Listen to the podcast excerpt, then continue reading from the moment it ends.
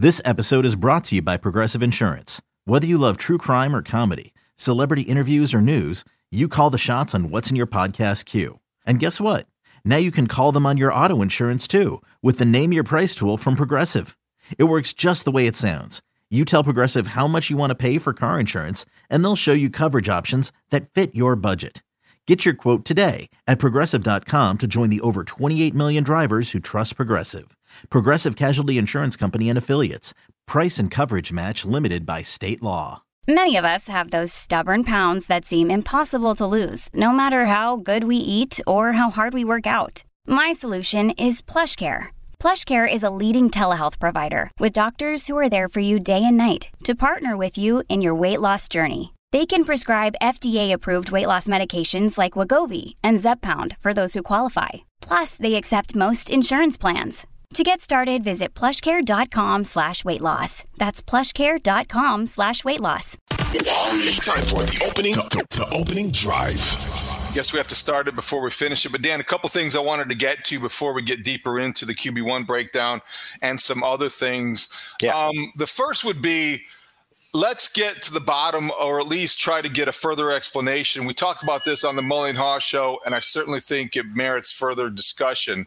Dante Pettis was deemed a player that passed concussion protocol during the game and I guess theoretically could have gone back into the game. And I want you to clear up some of the details because you heard from Matt Eberflus today. He was apparently able to play, but then went to the hospital and flew back on a different flight than the team because he was seeing he had blurred vision. So, how does a player, yeah, a concussion protocol, able to play? But hey, don't drive home. You can go in and play football, but I wouldn't trust you behind the wheel. Well, well, well. Let's just be honest and, and and be forward in one aspect in that he wasn't cleared to go back in the game. He cleared concussion protocol, so they determined that he wasn't concussed. But no one said, "Hey, you've got the green light to go back on the football field and play." Okay. Matt Eberflus said after the game that the blurred vision is what sent Dante to the hospital for further evaluation. He was able to get checked out there and given the green light to get on a plane separate from the the, the plane that the Bears took home from Detroit and fly home on Sunday night. And he's going to be uh, evaluated further. He's just not in the concussion protocol now. The question is certainly relevant on how do you suffer a head injury that causes blurred vision and then not be in the protocol for further evaluation. I do think that there is a victory here in that they didn't have him clear the concussion protocol and say go back in.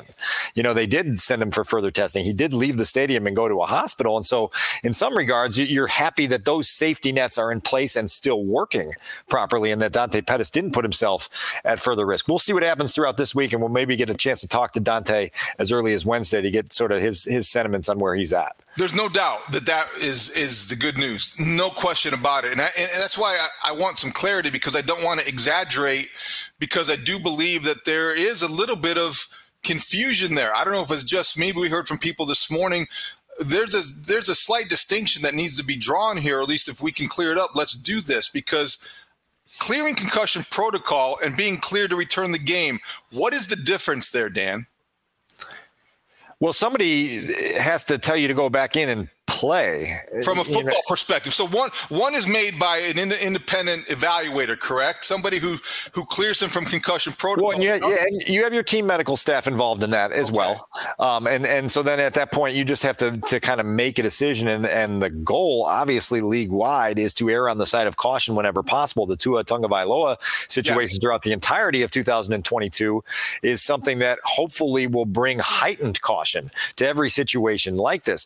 Again, this is concerning because in November in Atlanta, Jaquan Brisker was evaluated twice for a concussion, went back in and played both times, and then got back on Monday and was put in the concussion protocol because his symptoms got worse and he ended up missing a couple of games because of that, including with a bye week in there. So he's out for an extended period of time there with a concussion that he was playing with, right? That he suffered on two different occasions in that game. And so the, the, it, it's not airtight. The, the, the the protocols and the procedures are not airtight, and and it's this ongoing process that has improved immensely during my time in the league, but still has a long way to go to be perfect in trying to make sure that that the the, the culture of the sport doesn't cloud over and and supersede the long term. Uh, interest and and I guess the the looking out for the players, you know, and making sure that someone is looking out for them even in situations where they're not looking out for themselves. There's got to be a policy and infrastructure that protects the players from themselves. I think that's almost as big a part of it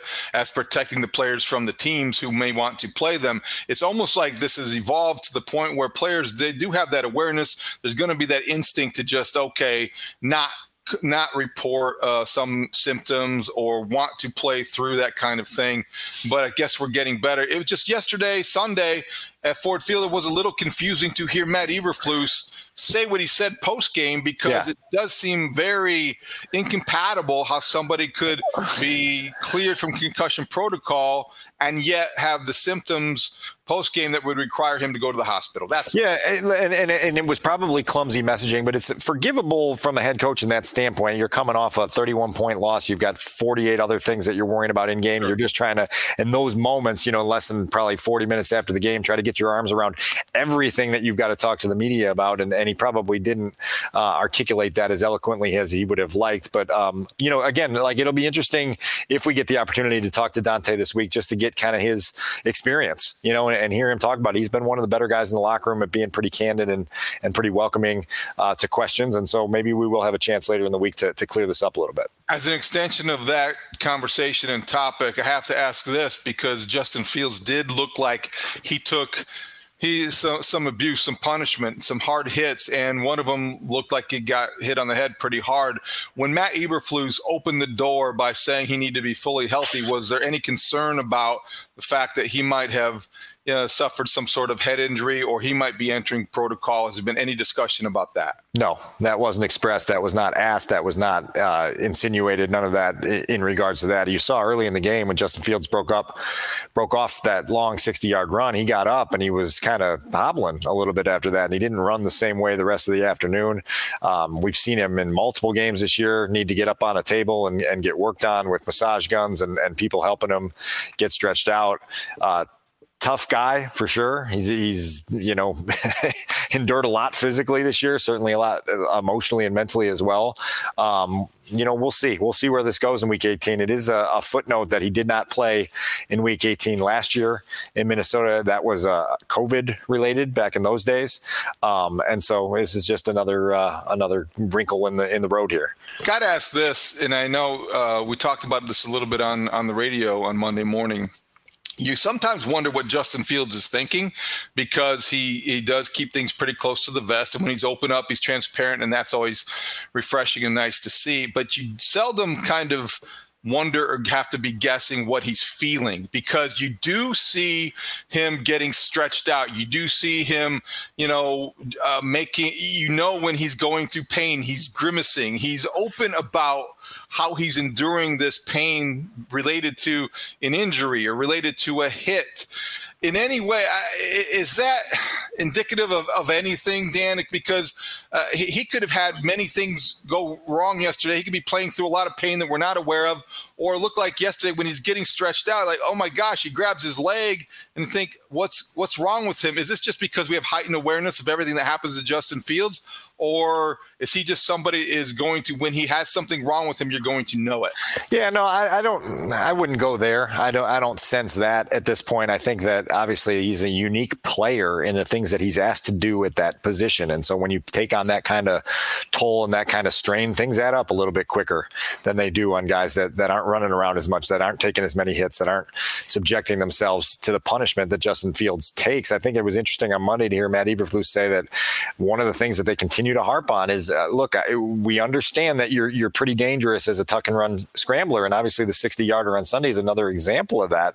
But there are times in a game where you've just got to get that ball out of your hands and throw it to somebody that's paid to catch the football and run with it. Running back, check down receiver, tight end, whatever it may be, and take some of the toll off of that. We talk all the time. This is all cumulative. All of this is cumulative. And so you have to be aware of that in the long term perspective that you have for your quarterback in your franchise.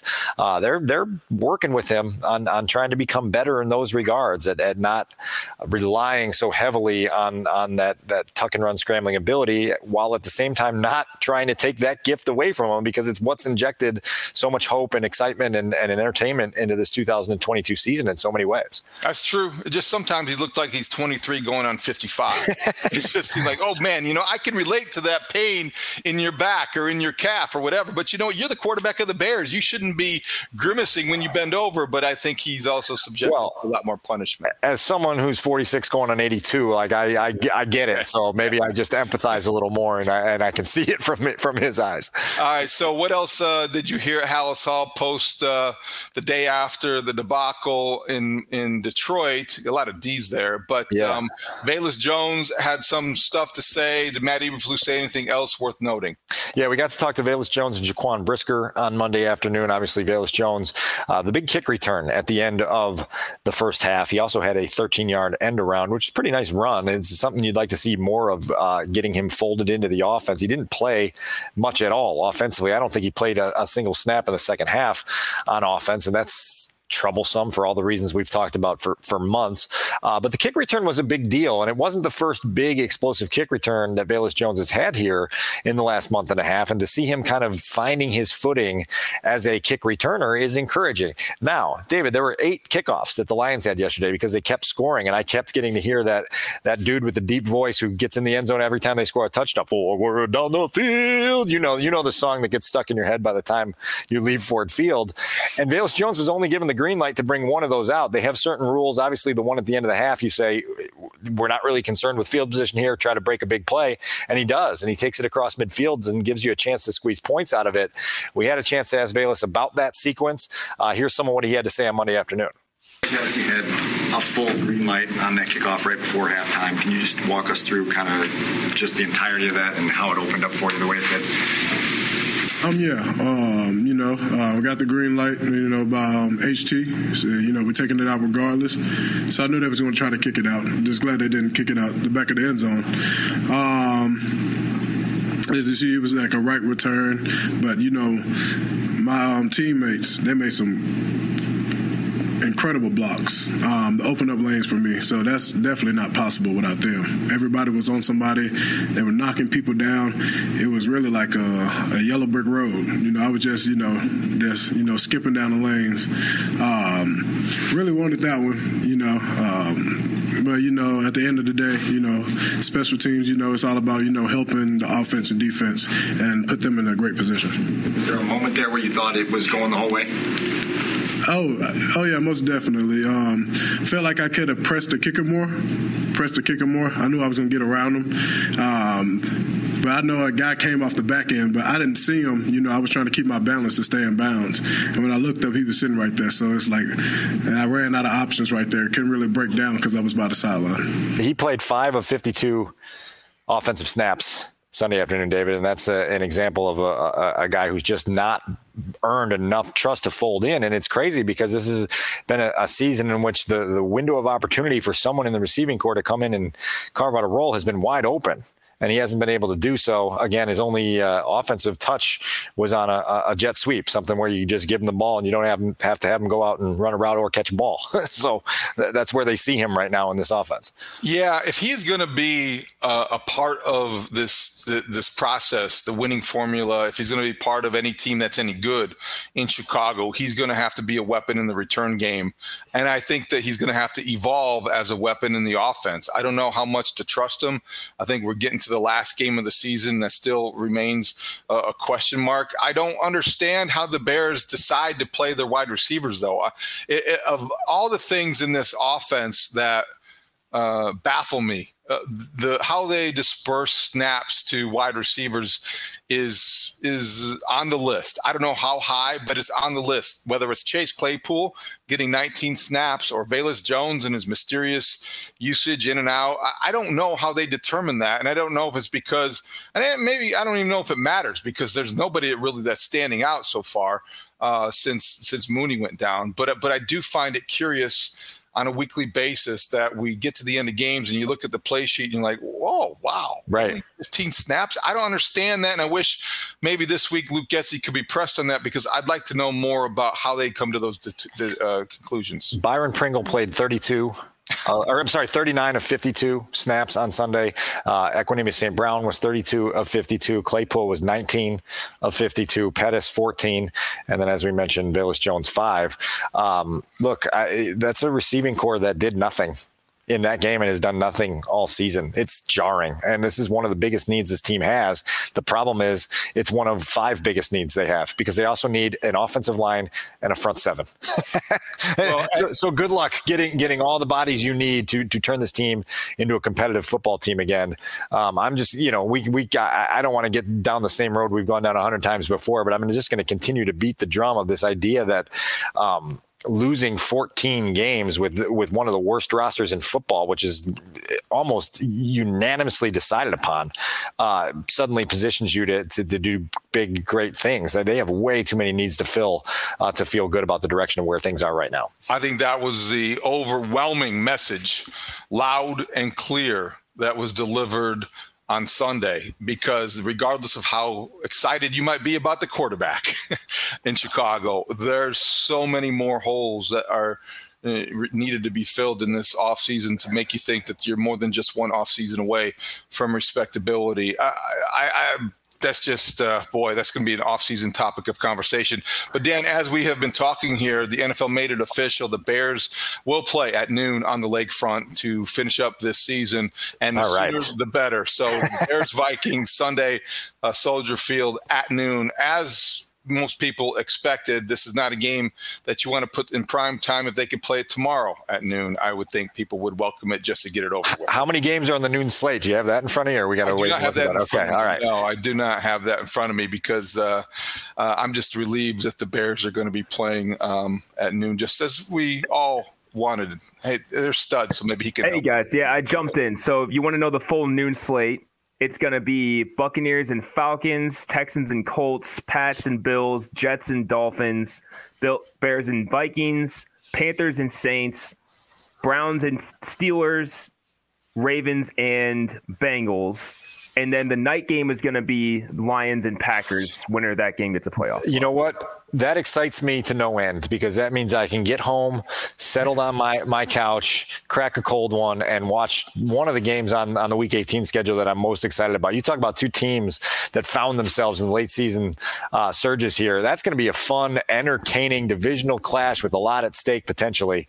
Uh, really, really, really, really looking forward to that one. This is not take the North for the Lions or take the. I guess it's a, it's a North podcast. Take the North podcast, so we can ask Lions questions. But okay, so the Lions Packers for all the marbles Sunday night. But what if the Seahawks win?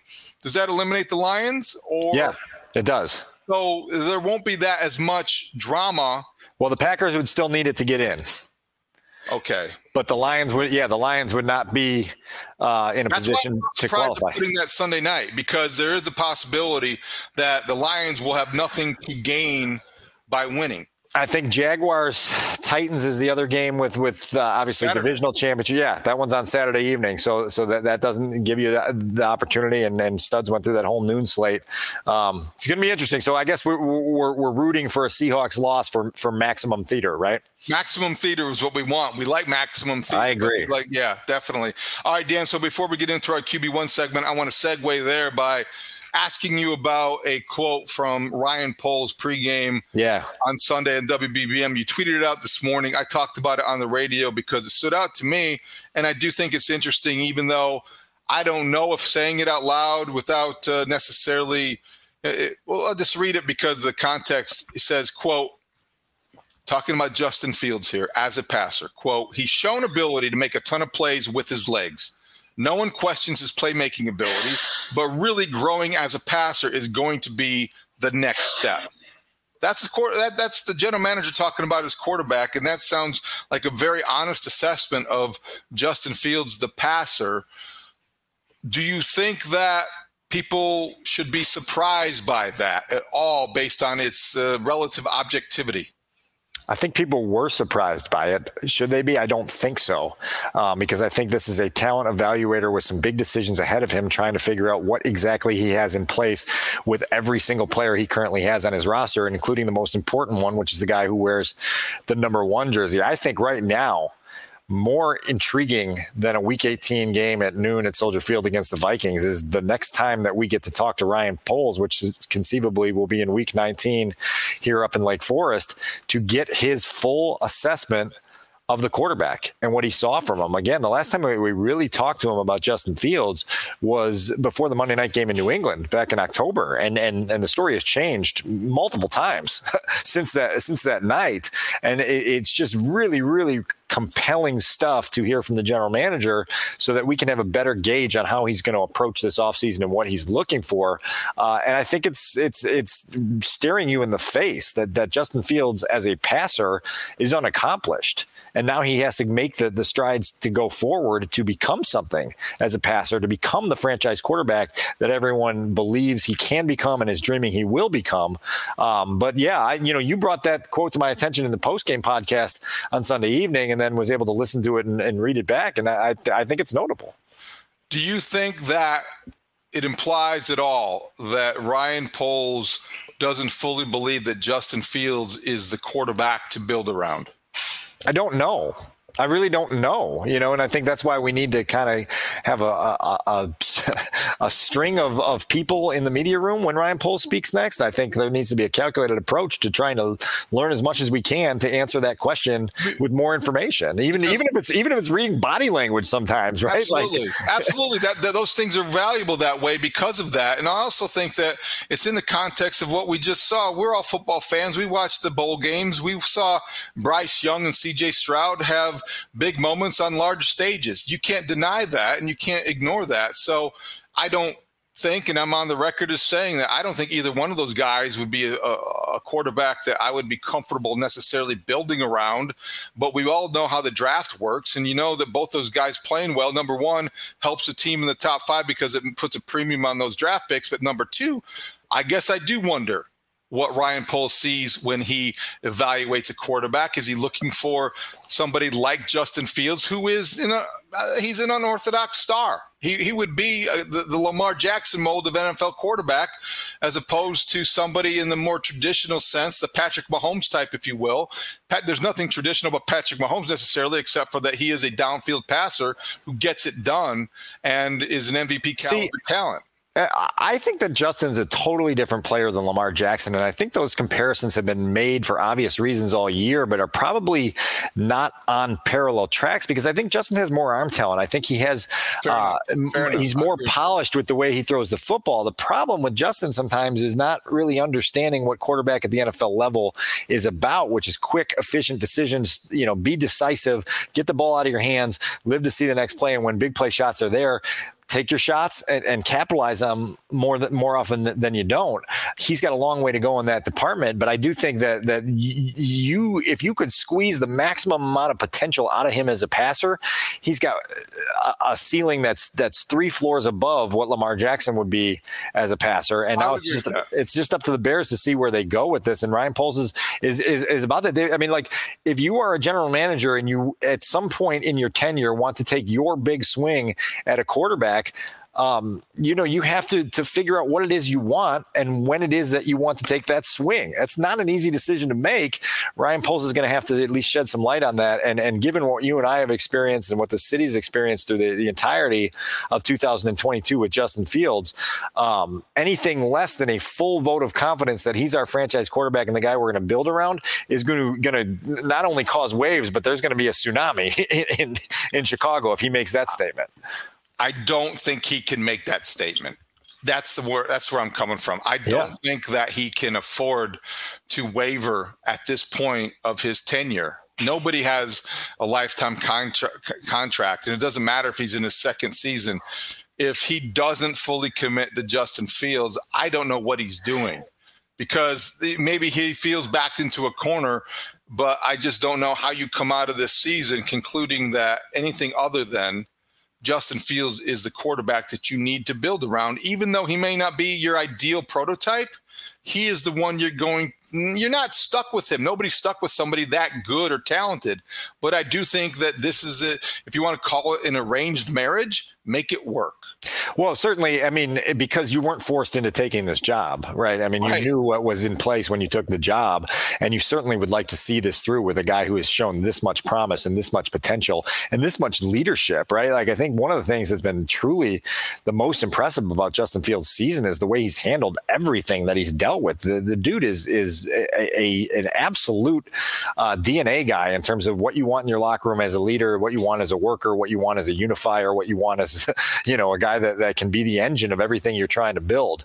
Um, so again, like it, it's too early to get out on, on speculative uh, side roads here. Uh, you know, within 10 to 12 days, we should have the, the general manager himself sitting in front of us at a podium, and we'll have more to unpack when he does when he does talk.